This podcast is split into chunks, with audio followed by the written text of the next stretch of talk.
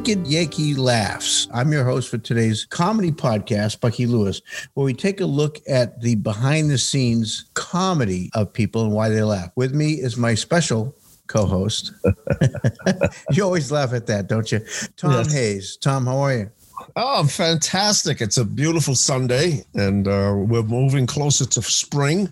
So it's very exciting. I think uh, even though it's cold, spring is is promised. This week is a really particularly fun one for me because and for you for that matter because we both cut our teeth on comedy by watching and listening to other comedians that inspired us. This week we are focusing on Irish comedians. Being half Irish, half Italian, the the Italian side was uh, amazing in terms of the way they celebrated the big holidays, Christmas, and we had an uncle who had the same birth date as I do, and he was the family comedian and always had jokes. In fact, when he started, many times my father would tell us we had to leave the room because many of them were risque. and he told me, he taught my brother and me, he says, no matter who tells you the joke, no matter how many times you've heard it, listen because you may find a trick or, a, or, an accent or just some way that they deliver the the joke that will add to your next presentation. And so I've always done that. Well, it's it's about the ear of the timing, right? I mean, you stop and think about it, is. So you you're half Irish and half Italian, so you didn't know whether or not to get drunk or get lucky. oh, that's well put. I never heard it like that. I heard it was like uh, you you you order a pizza and you forget to pick it up. You know, it's it's funny. You know, I I love.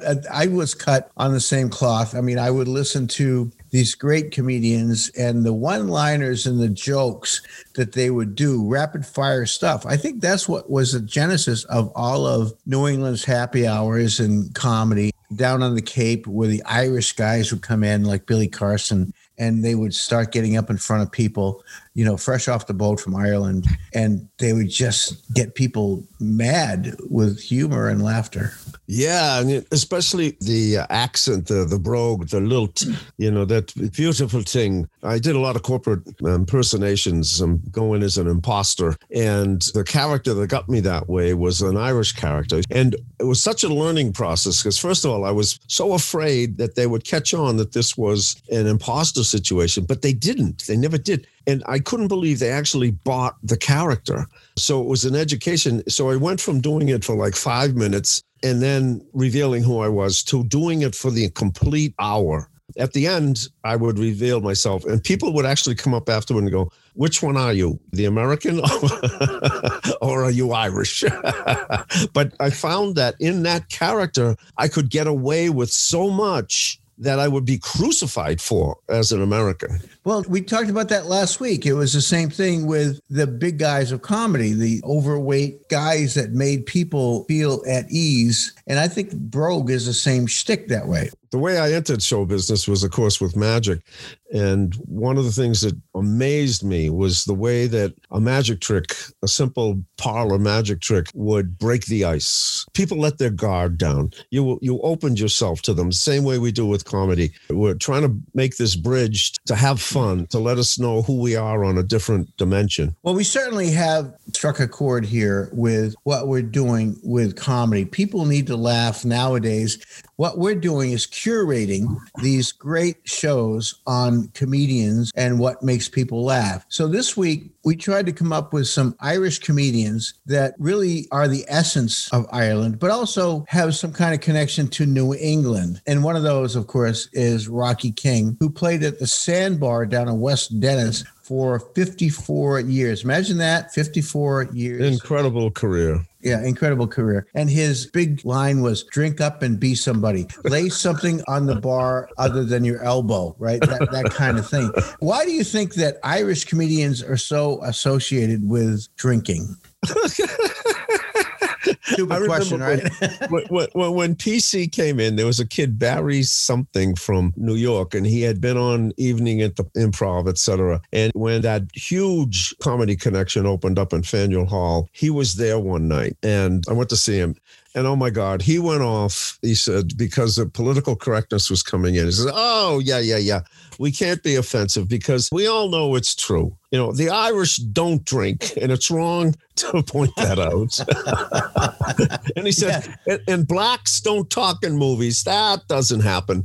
And, and he said, and, and, and the Asians, they're great drivers. We all know that. one of one of the best lines that I would use on stage would be, "How many Irish people do we have here tonight?" Of course, illustrious hands go up, but as soon as they do, it's, "Uh, we almost have enough for a parade."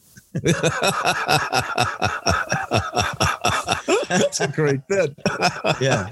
So, did you ever meet Rocky King? Oh yeah, you know he. I would found him in college. Well, first of all, I'd never seen anything like it.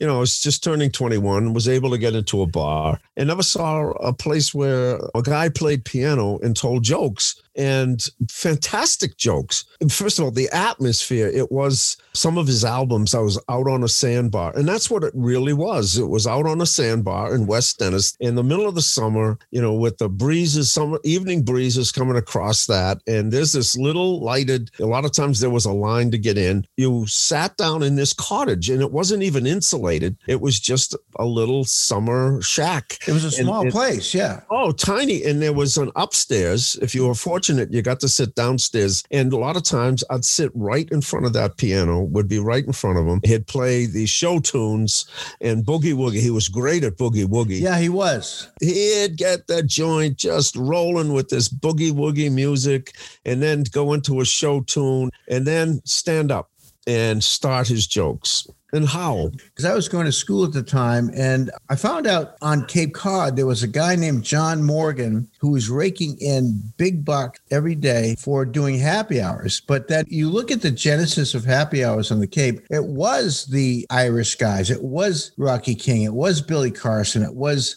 Tommy Makem from the Clancy right. Brothers, was from New Hampshire, uh, lived in Dover. I mean, he he lived there from an early age, and he just went on to do all these great rollicking Irish songs. That piano bar thing that just took over New England. Tom Lehrer working in right. colleges and places like that, right? It's just that it was a dynamic of playing music and then stopping all of a sudden and then doing a joke. Yeah, and and nobody could act it out. I mean, we, we you mentioned earlier today. Geez, I, I, have footage of him, but the guy was it wasn't complimentary. It's such bad he could barely stand up, and I laughed because that was that was all an act. Uh, when he did the the drunk parts. Oh, I want to. Can I do one of his favorite? Yeah, please do. Okay, he says. Uh, so a guy goes into the bar and he says. Um, to, yells out to the yells out to the entire bar so everybody can hear. I'll give I'll give fifty bucks to any any woman in the place who'll do it my way. And the bartender comes over and says, "Hey, hey, buddy, you know this is a respectable establishment. You can't do anything. You know that's that's that's not the place and time for this. I'm gonna have to throw you out of here." So before he can, this, this chick raises her hand and she walks over to him and, and he says, "What's up?" She says, "I'm interested." So they go off into the night. They go to a hotel room and they have a fantastic time. And finally, at the end of it, hours of just incredible pleasure, she finally says to him, "Well, that's amazing." She says, "But what's what's your way?" And he goes, "On credit." yeah, you know, it's funny. That's what I learned most succinctly was I learned timing from these guys because they knew exactly what they were doing. Billy Carson on the guitar, uh, John Morgan could play, I don't know, five or six chords, but he just could sell it with his face and his yeah. timing, right? It's all about that. And with a name like that, and you do the Irish drinking song, so many of them, it just was fantastic. The first guy we're going to listen to here is is probably the one that personifies Irish comedy the best. His name is Hal Roach, and he called himself the King of Blarney. 60 years he spent in the business of making people laugh. Let's listen to a bit from Hal Roach.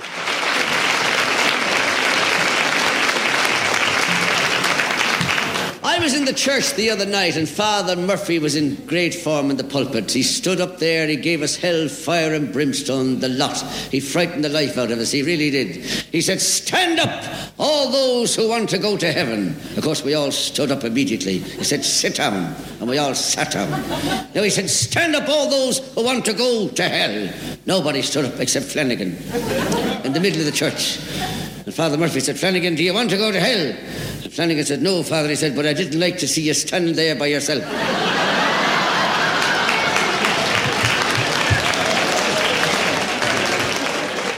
This fellow Flanagan is walking down the street in County Kerry in Ballydavid, the, the lovely beach in Ballydavid, and he's got his front door under his arm. And Casey met him and said, Flanagan, where are you going with the front door? And Flanagan said, I lost the key.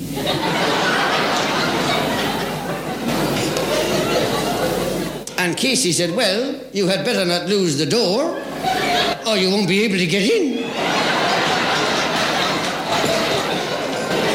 And Flanagan said, It doesn't matter, I left the window open.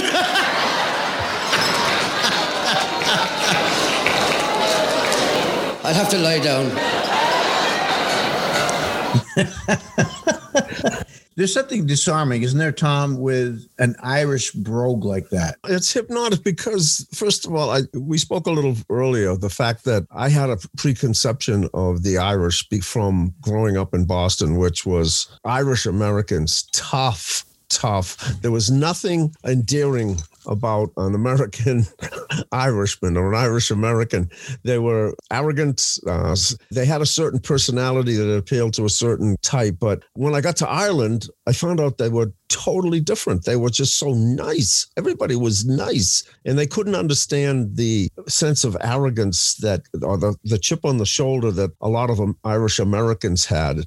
And it, I think what happened in the crossing, those were the people who left because of the famine and had to come here and they dealt with the Irish need not apply thing right. and then rose to the top politically. You know, they they developed an edge. They were angry. The reason that our series here is so important is because we do try to break down these things that make people laugh. This next bit is by a guy that again, some of these people here that we're dealing with and featuring today are they're not quite totally Irish, but they have some great skits about the Irish. This next one is by a guy, believe it or not, who was in the Monkees. His his name was Michael Nesmith. Wow. And he ultimately went out. His mother invented whiteout. And wow. He went out and he was the one that originally created MTV because wow. he had a bunch of videos that were hilarious. This one I think is from his video called The Elephant Parts. This is before MTV came out. This is called the Irish Language Lab. Let's listen.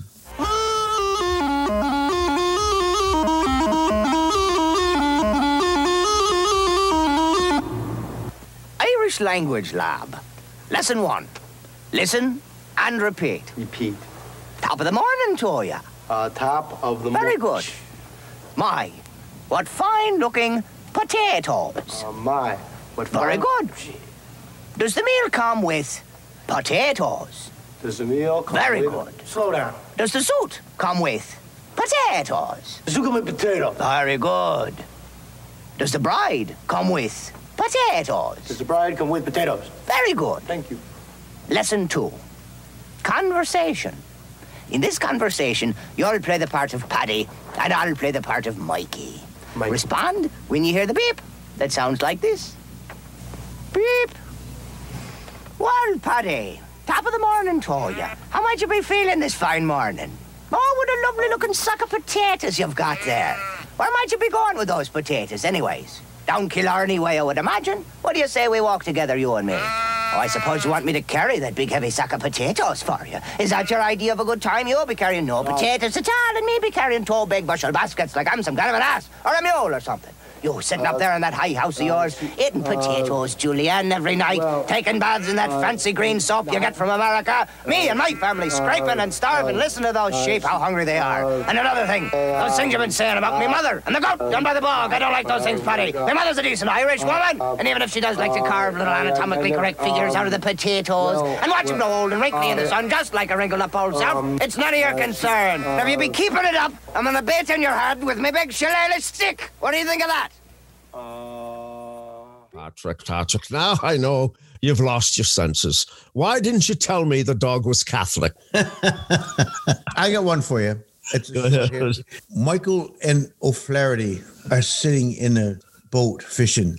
And Michael says to O'Flaherty, he says, O'Flaherty, why do you suppose that when scuba divers go in the water, they always manage to fall in backwards? O'Flaherty says, Well, you stupid idiot.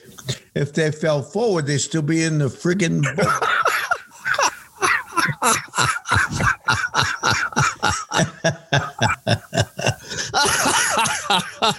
that is a great joke.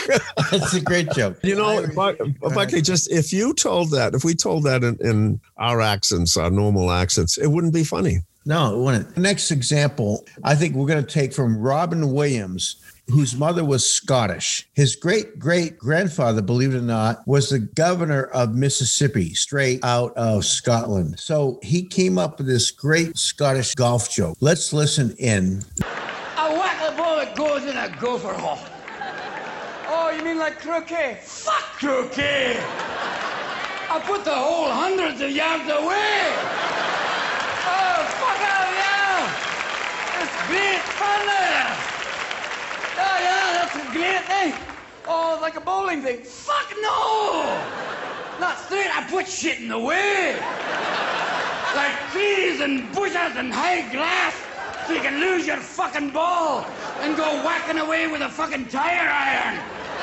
Whacking away, and each time you miss, you feel like you're gonna have a stroke.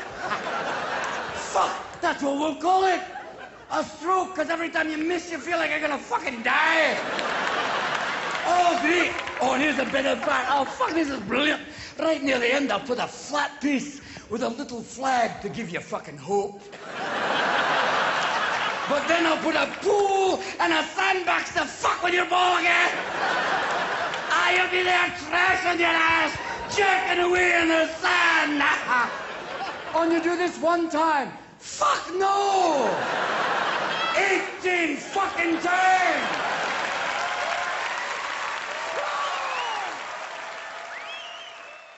Another crazy half Irishman was from Cambridge, Mass, or I think he was born in Winchester, Mass. His name was Frankie Fontaine. Does that ring a bell? Oh, God, yeah. Wasn't he on the Jackie Gleason show? Yeah, he played the crazy Guggenheim on the Jackie Gleason show. And I think he paved the way for people like Foster Brooks and other people for his drunk routine because Jackie Gleason was the bartender on that scene, ended every show with the bar scene, and Crazy Guggenheim would come out. He was half French and half Irish. The reason I mentioned Frankie Fontaine is because I remember as a kid, I worked with him twice and he just would come out and slay the audience. He did the same thing as Rocky King. He swayed back and forth and pretended he was drunk. And sometimes, who knows, right? Yeah, well, that's true too. Well, you know, uh, that wasn't that said about Dean Martin and, and those guys. That Of course, yeah. yeah, exactly. I'm glad I won the sweepstakes this year.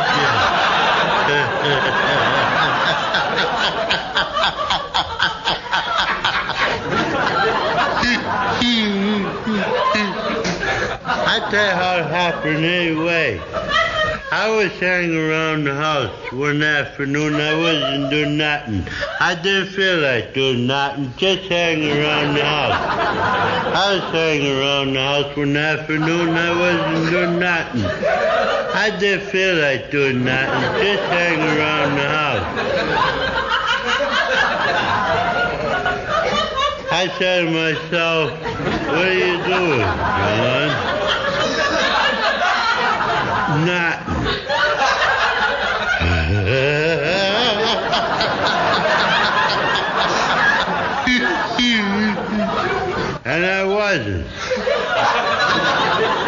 Hang around the house. I wasn't doing nothing.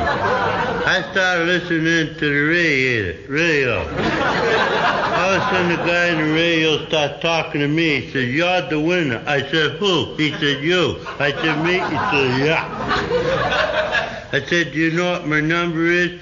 He said, The winning number is 0397 06 05 28 04 79 26 05 8 07 One nine oh five three three oh seven four two six oh one nine five three seven oh two six oh five three eight oh two seven oh six oh five. Oh eight eight three five five seven six three John L. C. Sivoney. I said, holy smoke, that's me.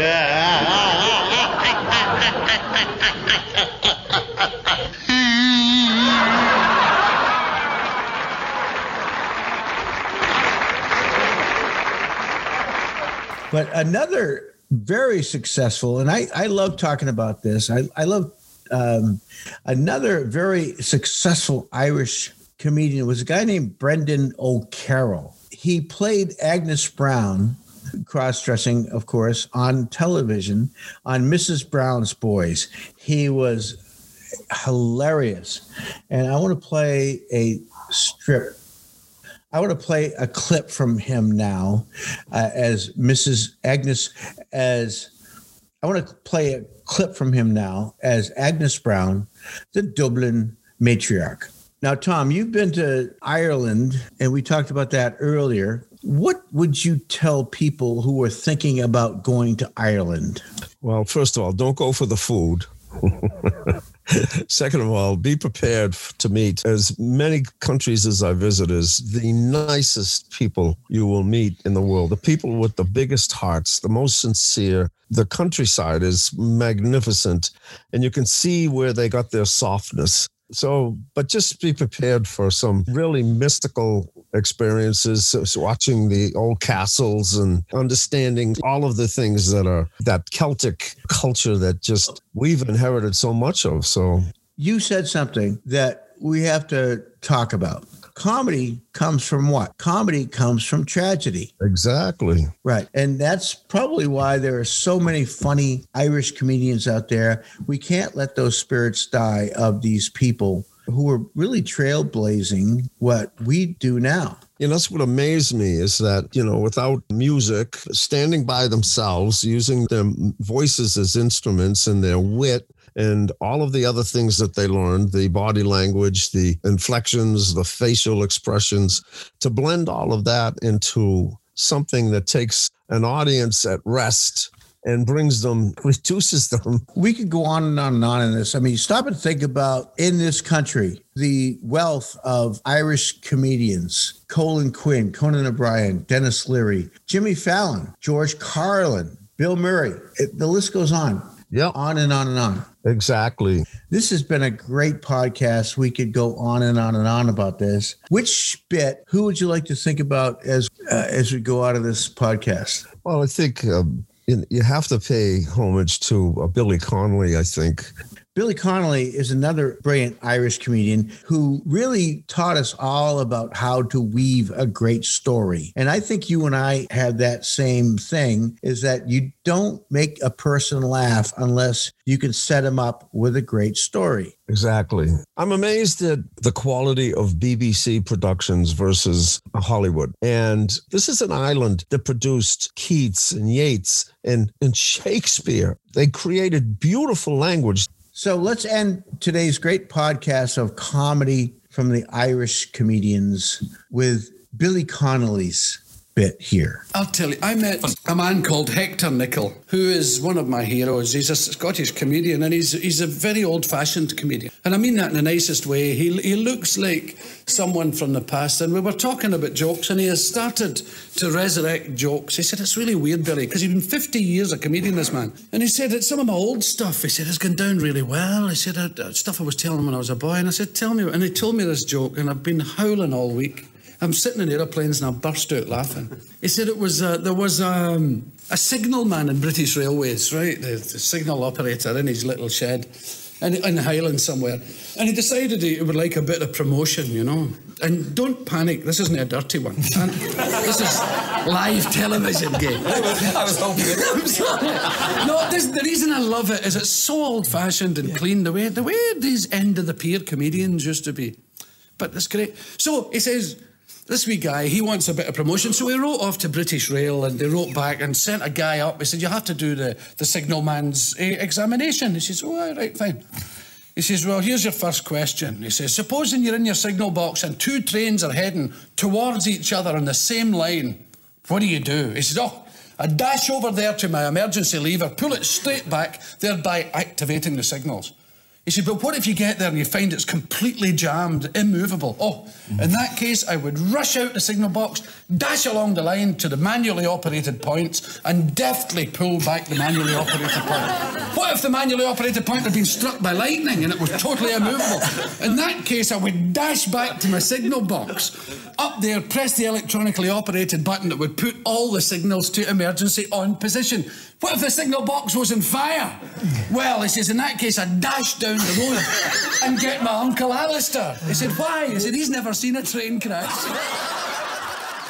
On behalf of Wicked Laughs, part of Wicked Yankee TV, I'm your host, Bucky Lewis, for this week with my great special, and I don't mean that lightly, special co host Tom Hayes, making sure that you folks can laugh. All right, everybody have fun and be safe and be happy. On the shores of Lake Guttapee here in New Hampshire, gotta go.